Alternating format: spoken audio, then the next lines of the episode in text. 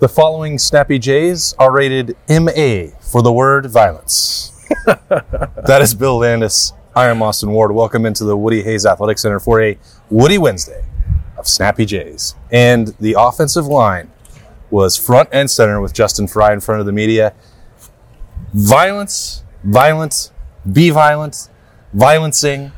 I think that was the order of the day, and it was an offensive line day. So, Bill, take it from here, please. Yeah, if it works, if it comes to fruition, I don't think I'm going to be playing for Western Kentucky this weekend because Justin Fry would very much like his group to get out there and hit some folks in the mouth, I think. And it's an interesting point of view because I think there's a lot of concern, right, about the offensive line and what exactly is going wrong.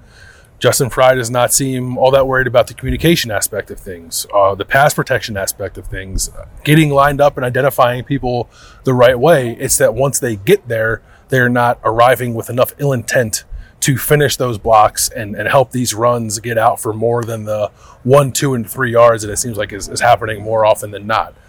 There have been good examples of that. I thought there were a few against Youngstown State, but clearly not enough, and that is the charge for the offensive line this week and probably every week moving forward. I'm sure it's with an eye toward the Notre Dame game. It is be violent.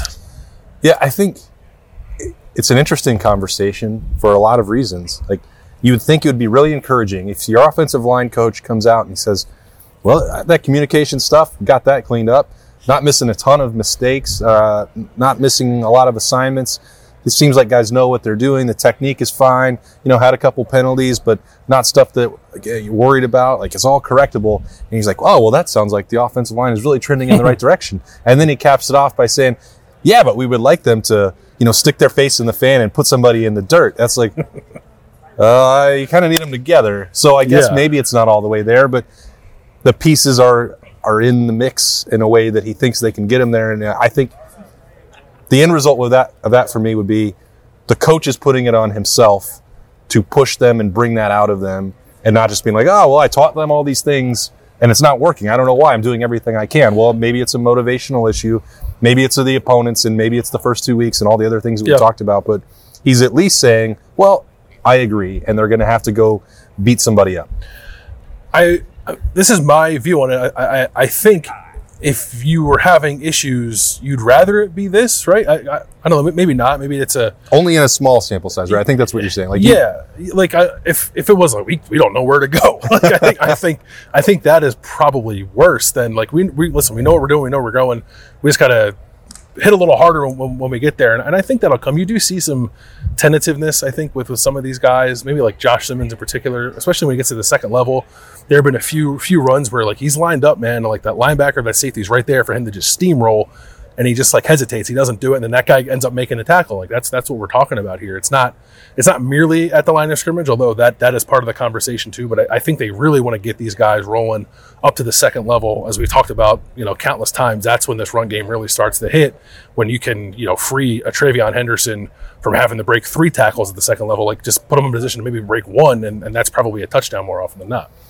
And I think we've mentioned this a lot, and maybe not to the point of getting at where Justin Fry is pointing to the issue of physicality and toughness that, or not, or violence, whatever word you want to use. Like, we mentioned this with quarterbacks and needing the reps and needing games and needing to feel comfortable. And the other part of this that Justin Fry talked about was like the lines on a page, like knowing that you have to block a 3-tech and then thinking about that and then executing it and getting the hand placement and the steps. Like, there's a lot of things that they're doing for the first time. None of this is meant as an excuse. I think Ohio State is well aware that they have to play better, and maybe the mentality is part of that, or certainly Justin Fry thinks it's a key part of it. But you're learning how to do all this for the first time, and so if your mind is racing about the playbook and about the execution, like the way you finish it, like Paris Johnson used to do, like driving somebody downfield is probably not the number one priority in your mind because you don't want to mess anything up on the way. So, like, I think, again, it goes back to when I remember the 2014 team and the early sluggishness going on there and replacing guys, and like eventually it clicked into gear and they were a much, much nastier team living up to that slob moniker by the time they were hoisting a national championship trophy. Again, I don't know if that's going to happen on Saturday against Western Kentucky or next week in South Bend. I think that Ohio State believes that it can get to that point, and now it's starting to find the next thing. Okay, we've taught you these things. Now you can execute them, and you need to do that at a hyper-aggressive level. Yeah, and I think it was probably not a coincidence that we saw a lot of like inside sort of downhill run against Youngstown State. It should have looked better than it did sort of on average, but there were some really good runs in there. I think that's probably who they have to be, at least early on. There's when they run these like wider horizontal run plays, it just doesn't get fit up very nice, and I think that's when guys get their most indecisive. If it's just like line up and move the guy who's directly in front of you off the line of scrimmage, I think that is a simplified existence for the offensive line that could benefit them right now. And this should be a game coming up on Saturday where they at least feel good about themselves. I don't want to, whatever it looks like, I don't want to make too much of it if it does look good, but this Western Kentucky team gave up a boatload of rushing yards to South Florida in their first game. Even Ohio State, for everything that it's working through at the moment, should be able to run the ball at will against this defense. If they don't, we'll talk about it, obviously. If they do, I think there's something to just feeling confident, even if maybe that doesn't mean all that much in terms of the bigger picture. I think one thing I really enjoy, like it's great for Justin Fry to talk about it and say, be violent, and this is what we're going to do. But like watching him and Mike Salini, so like right over there to my right, a bunch of exercise bikes and weight sleds, like they're not just standing around being like, all right, you guys are doing this and it's all on you. Like both Justin Fry and Mike Salini went through all of the bike riding and all of the sled pushing and pulling and like all of the workouts with them. They're in the dirt trying to pull this out and get the results. And again, I don't think that you could say that they've been a complete mess through 2 weeks. Like they can play better. They're not considering personnel changes, for instance, which tells you that they think that they're on the right track with that. But like they're like actively pushing to bring that out of them. They know that it has to be better. They know that you're not going to win a national championship or have the number one highest rated offense in the country without an offensive line clearing the way. So they're like, they're all putting in the work to get there. And I think that that's encouraging. It's not like they're just throwing up their hands and be like, well, we tried, it's over. Like, yeah. I thought Justin Fry was going to pass out when he was talking to us, because he was probably 20 minutes removed from riding the bike. And I'm not passing judgment, because I would have been laying down on the floor if I would have done it. Well, I talked to him about it. So I also bring it up. And he said, well, you guys need to do the podcast on the bikes. And I was like, nobody wants to see that. You want to see a man have a heart attack on camera? I said, Justin, our thing is like drinking beer on the show. He's like, well, you can have one when you're done. So it's on the table. Yeah. It's not on my table. No. He did say that Berm needed to do it. I said Berm's at a baseball game right now, he's probably going to keep skipping Wednesdays if we have to get on that exercise bike. But away from that bike, also Tim Walton and Jordan Hancock were talking, so there was a lot of secondary conversation and how that matches up with Western Kentucky's pass-happy offense on Saturday. Another key area to watch for the Buckeyes this week, and I think Jordan Hancock and that nickel conversation is probably going to be more meaningful on Saturday. It's maybe the biggest thing on Saturday. But the way that Western Kentucky plays there, and like Ryan Day was talking about it, Jim Knowles was talking about it, Tim Walton was talking about it. They're hyper aware of the way that Western Kentucky wants to attack them, which is kind of try to lull them asleep with stuff this way, outside, horizontal screen plays and bubbles and all that stuff. The kind of plays that drive Ohio State fans crazy when Ryan Day calls them. And they want to do that to throw it over the top on you. And it requires a tremendous amount of discipline from the cornerbacks. They're going to have to tackle really well in this game. It was pointed out to Tim Walton that Malachi Corley, Western Kentucky's star receiver, led the country last year in yards after the catch. That's a big spot for whoever's covering it, because he's going to get catches. You're not going to totally shut him down, but when he catches the ball, you got to get him down, and he's a pretty sturdy guy for a receiver. So it's a big spot for them.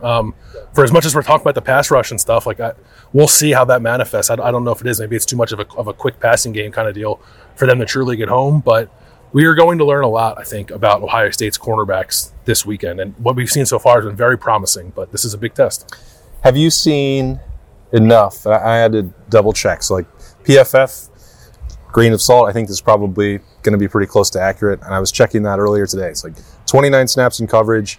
They don't have him graded out incredibly high, but he's only been targeted 4 times and given up 2 completions, which, you know, if you get 50% out of that and hold it to 17 yards, 9 yards a catch or whatever that is, like I think Ohio State would take that over the course of the year. I don't know. It's too small of a sample size for me to say, yeah, let's go full bore and keep playing those three corners and nickel. I don't know, what did you think about it on the rewatch? Is it a good idea? Is it a good fit? You still need to see more?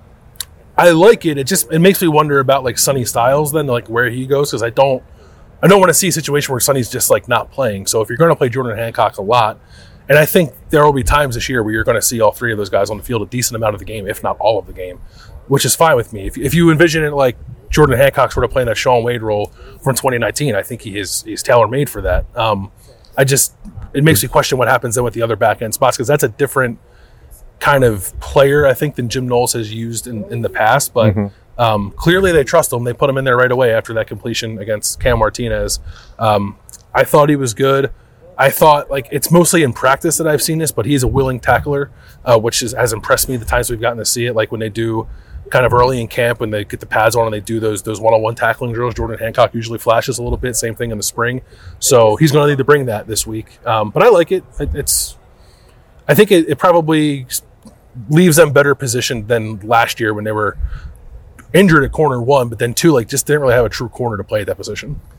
So remember how I don't ever have any idea what's going on at safety for this team all year? Like, I think that's if that's where Jordan Hancock can thrive, and they want to do that more. And I think, like, as you're saying, I don't understand the shift there, what that would mean for Sonny Stiles. Seems like they don't necessarily want him in that deep safety role. We saw Josh Proctor walking off the field tonight. Ankle still taped, but looked like he had been a practice participant. Tim Walton did say he practiced. Did practice. Okay. Yeah. Well, that's relevant because I assume that he will start there. Jim Knowles hinted as much on Tuesday. It's like, then where do the pieces move? And people ask that on subtext a lot over the last couple of days. Like, okay, well, you move one piece, how does it impact the others? And I definitely don't know the answer. Yeah, I don't know too. Like, I was talking with Doug about this earlier today, and I think you can envision, right, if you use a 2019 defense as a template, it's like Sean Wade or Jordan Hancock. I think Sonny Stiles can be like a Pete Werner, but that is fundamentally different from, I think, what Jim Knowles has done in the past. It would require a little bit of shift on his part. And then there's only one other safety on the field. Is that Josh Proctor? Like, you're not going to take Lathan Ransom out of the game. And I don't think they want Lathan playing deep. So I don't know. It probably does mean that Sonny snaps get cut into. I don't know what else it can mean, unless you're going to play like a three-down front, which I don't think they're going to do either, or play with one linebacker. That seems unlikely as well. So they'll probably come out in their base, I would imagine, against Western Kentucky, and then quickly switch to something else if they feel like they have to. I am on alert for this being like a sort of a more traditional nickel coverage kind of game. Western Kentucky is going to throw the ball 50 times probably. Right. They ran 91 plays last year and they only scored 17 points. They somehow managed 91 plays and a loss to Auburn last year. That's a pretty bad ratio. Yeah, it's like, it reminds me of like Indiana last year, just playing fast terribly. I don't think Western Kentucky is going to be quite that inefficient, but the ball is going to be in the air a lot. There's going to be a lot of plays out there, so I think they're going to have to work their depth in and play some different guys. All right, set those two things aside. What did you hear tonight that changed maybe your thinking or gave you a more interesting matchup to look at on Saturday? Just getting rid of those two things, anything at all. Yeah, I don't know. It's hard for me to get off of those two things, I think. Yeah. I think they're the two most important kind of areas. Can they get a little rhythm running the football? Can they, can the corners play the game they need to play? Sure.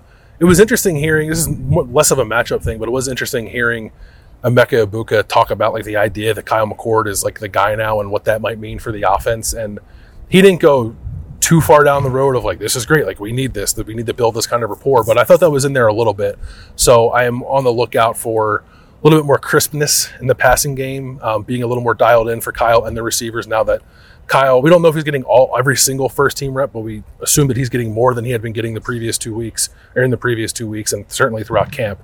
So I think that could show up and be a difference on Saturday. The way he described it did not come across as a complaint by any stretch of the imagination, but he was asked about the relationship, the chemistry, the continuity of the offense, and like, oh, well, if the reps change, it's like, well, we didn't have that many opportunity to get with either quarterback. Yep. When it was rotating, when it was split fields, when it was 50-50 with the reps, like, the way things go in a practice, like that could mean that Emeka doesn't catch a ball at all in one practice from one or the other. And that's probably not ideal. And I think I won't put more words in his mouth, but you could see, I think, some frustration from Emeka specifically. He had at least one and maybe two routes on Saturday that he was going to score on. He was definitely going to score on one of them, and it didn't connect. So again, you don't. I don't think that means that you blame the way that they set up practice. You blame the quarterback. Like those things are going to happen over the course of the season anyway, no matter who's out there.